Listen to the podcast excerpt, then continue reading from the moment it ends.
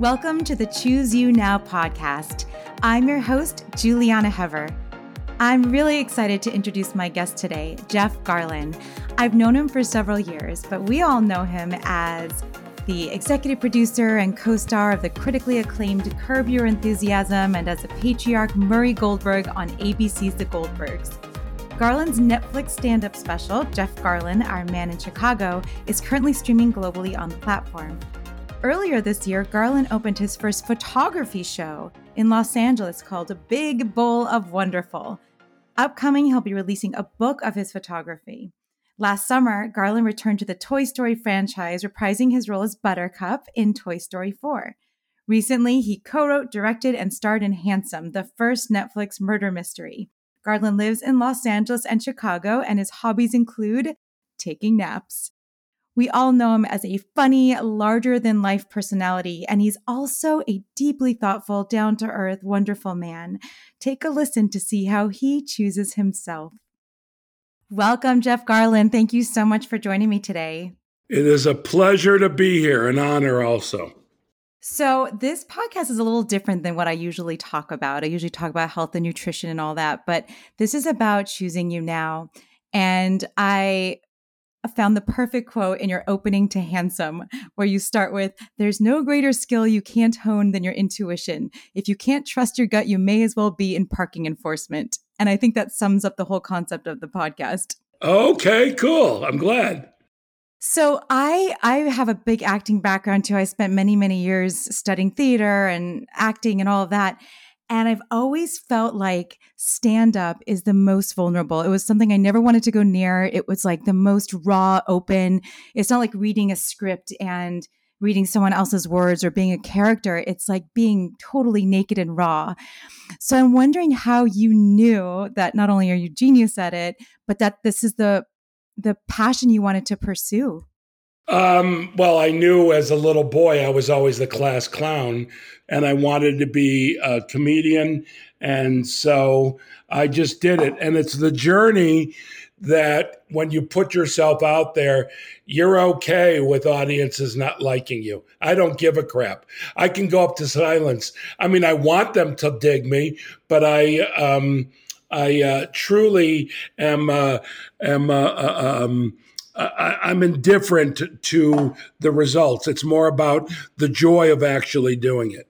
So you feel like it's the process, is the actual the art of it. Of it's not the laugh. It's it's self rewarding. Yeah, I mean, just the doing it is very rewarding. Certainly, the laugh is what you're going for and what you hope will happen. But I'm um, I'm good if they don't laugh. I uh, I just uh, leave the stage, or or I just keep going, and maybe I'll eventually get them. I don't know. Did you have to get to that point, or was that just so innate because of being a class clown or whatever? No, you have to get to that point. That takes years and years of bombing, to be frank. So can you talk a little bit about that? Like how do you get past that? I mean, a lot of people they get criticism and run. Well, that's not been my my nature is if adversity comes, I greet it and shake its hand. Wow. Okay. So what about that process? Can you share?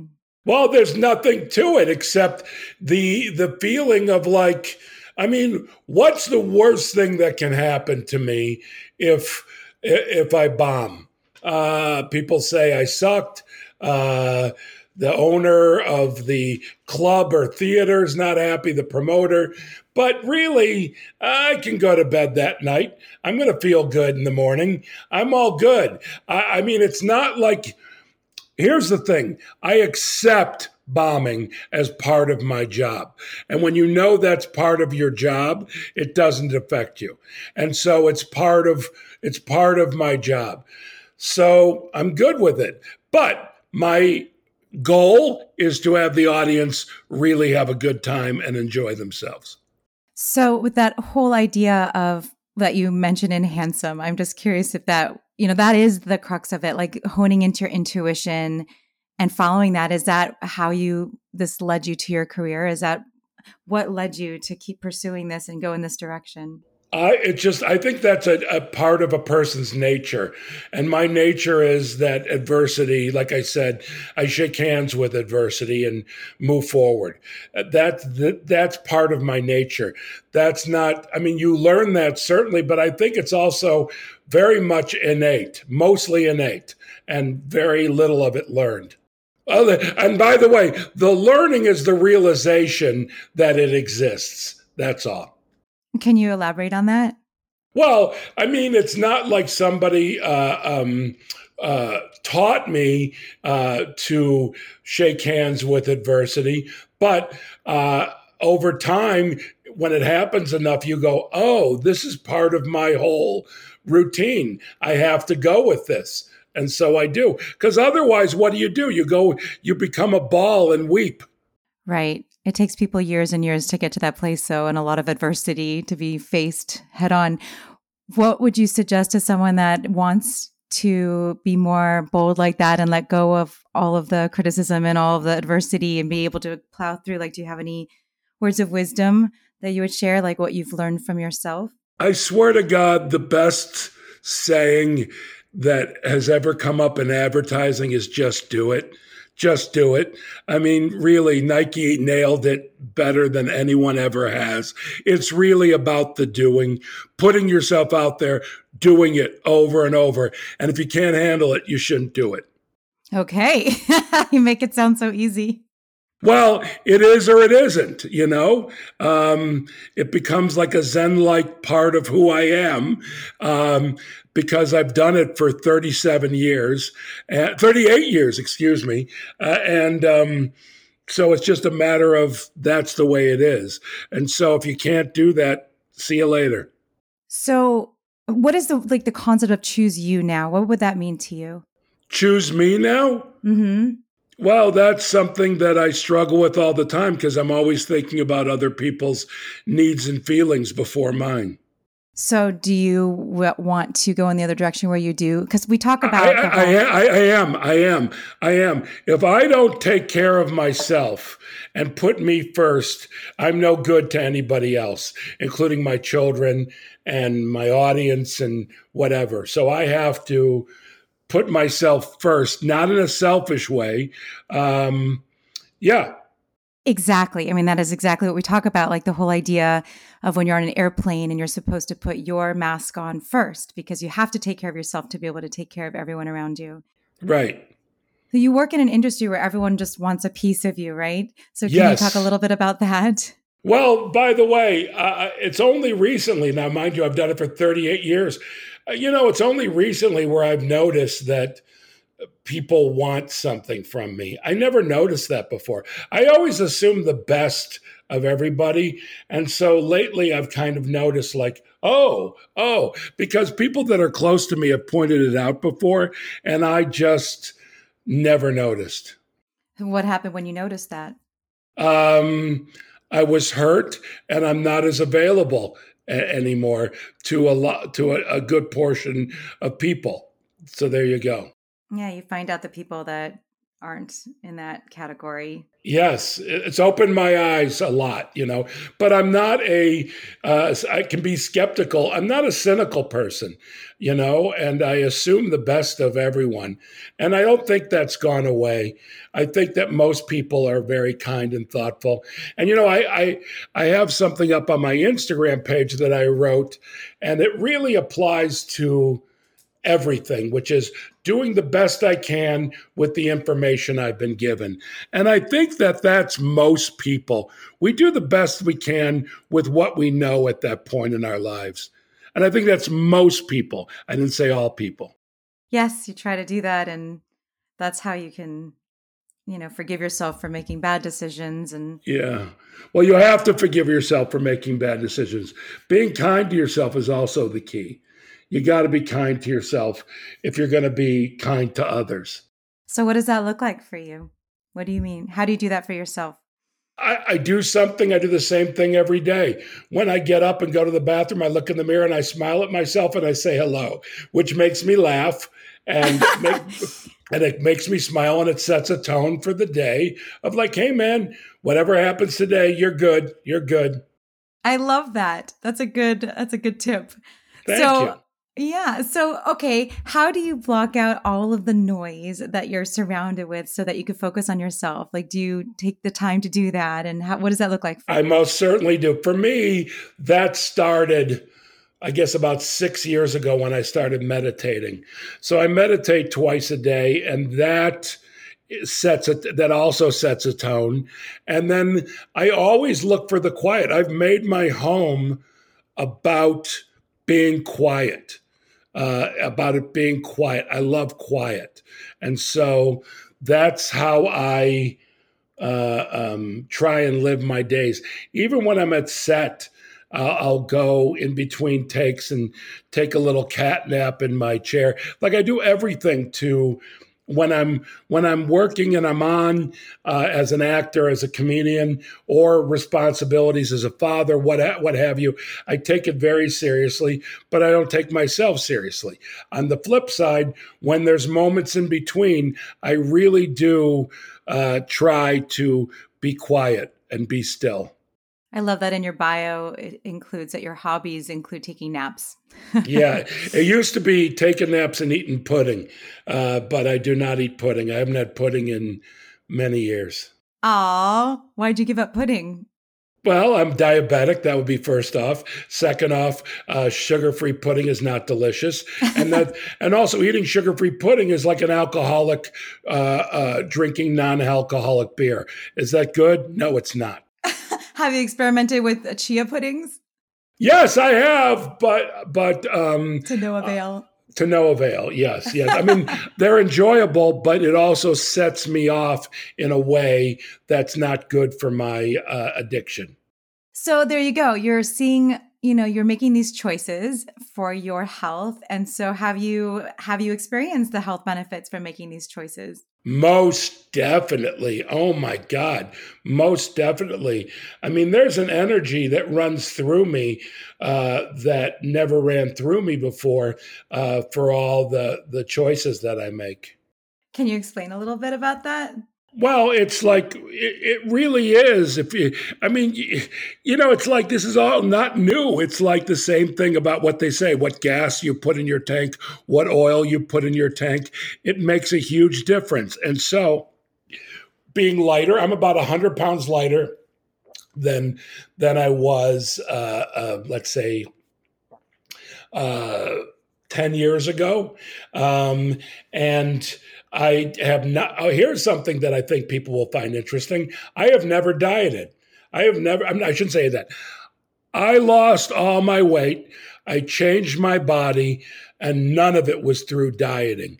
It was through a few things: eliminating crap, eating better. And then also, when I emotionally want to have ice cream or cookies, I sit in a chair and I sit with my feelings. And I got to tell you, it sucks in the short in the in the short uh, uh, uh you know it's not it's not a, a, an instantaneous um, uh, thing feeling feelings but i feel them and then it's over and i haven't done anything self-destructive to myself I love that. That's what I tell my clients to do because ah, yes, that's everything is all in that moment and it's about like what are you what are you eating for if it's not for that. And yeah, if you have the ice cream or the pudding, you get a dopamine hit, right? It lights up yep. all these receptors in your brain and it's like yes, more of that, you want it. So that's oh, well, I got to tell you something based on that is that at a certain point, uh, it doesn't affect your, it, you don't get a good hit, or the hit lasts maybe a minute. So you'll have the ice cream and you'll feel good for a minute, and then you start feeling crappy right away. That's so right. it only works for a certain period of time. It's not a lifetime answer. And it doesn't solve the problem that you were going in for to begin yes. with. Like you're saying, what you're doing yes. is is solving the problem. You're actually, like they say, there's no way out of it but through it, and that's a perfect yeah. example. There's no way out of it but through it. That is very true. You got to dive in. So let's also talk about the meditation because that's another really important strategy. Were you all in from the beginning or did you have to teach your brain to shut off? What was that process like for you? Well, I do transcendental meditation and your brain can be on. What I mean by that is you have you when you do it you have a mantra and you repeat the mantra in your head to yourself for 20 minutes and then but what happens is you will your mind will float away to a problem to a thought to anything. And then when you when your mind realizes oh i've left the mantra you slowly come back to the mantra. It's kind of like surfing in a way riding the wave and then you have to paddle back out and then get with the mantra again and then you you ride the wave. And it's it's sort of it, it's in and out. It's like the ocean. It's really um but that's why uh, uh, transcendental meditation specifically for me is effortless you don't have to work to do it it doesn't take focus it just takes being present have you found a change in your creativity? I mean, you're so brilliantly creative and and um, prolific. Do you find that that's changed with implementing these strategies into your life? Uh, yes and no. Meaning, when I meditate, I do feel more creative, but I imagine, like other people during this pandemic, I have felt utterly uncreative. Mm. During the whole time. Like, I'm also a photographer. I've taken maybe in the past year a handful of pictures. I've not done any stand up. I've not done any of these shows with masks or rooftop shows or drive in shows. No, I have creativity to different levels. Excuse me, working on Curb Your Enthusiasm and working on uh, the Goldbergs. But um, in general, I have not been uh, as creative as I enjoy being. So, what do you do about that? Like, how do you sit with that? That's a big deal. It's a very big deal and it's nothing but depressing. And guess what? You sit with the depression and then you feel good. And then you feel crappy and then you feel good.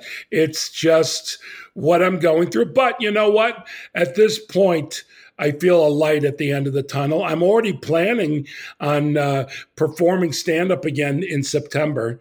Um, you know that that can change but i feel pretty confident that that things will be semi-normal at least come september ah well amen to that and that'll be yeah. really exciting to go back like that yeah so do you think that people always expect you to be funny and always on um well i gotta tell you when someone recognized me, let's say I'm work, walking through the farmer's market on uh, Third and Fairfax. I'm walking through there, morning, I got breakfast, and someone recognizes me.